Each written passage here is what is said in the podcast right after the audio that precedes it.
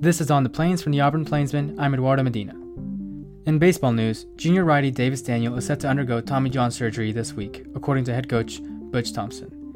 Daniel was pulled from Auburn's season opener against Georgia Southern with an apparent forearm injury.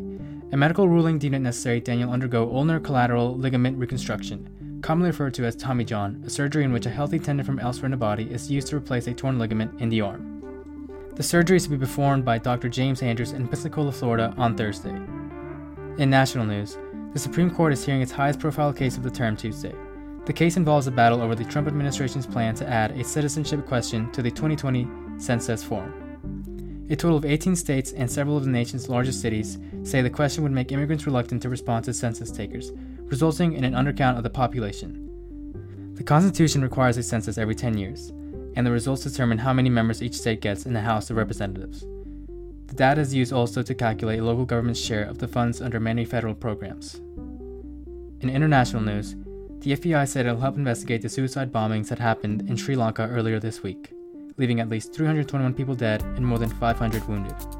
The government said it believes a local Islamist militant group was behind the attacks and that they were in retaliation for the mass shootings at two mosques in Christchurch, New Zealand last month. These stories and much more online at theplainsman.com. This has been On the Plains.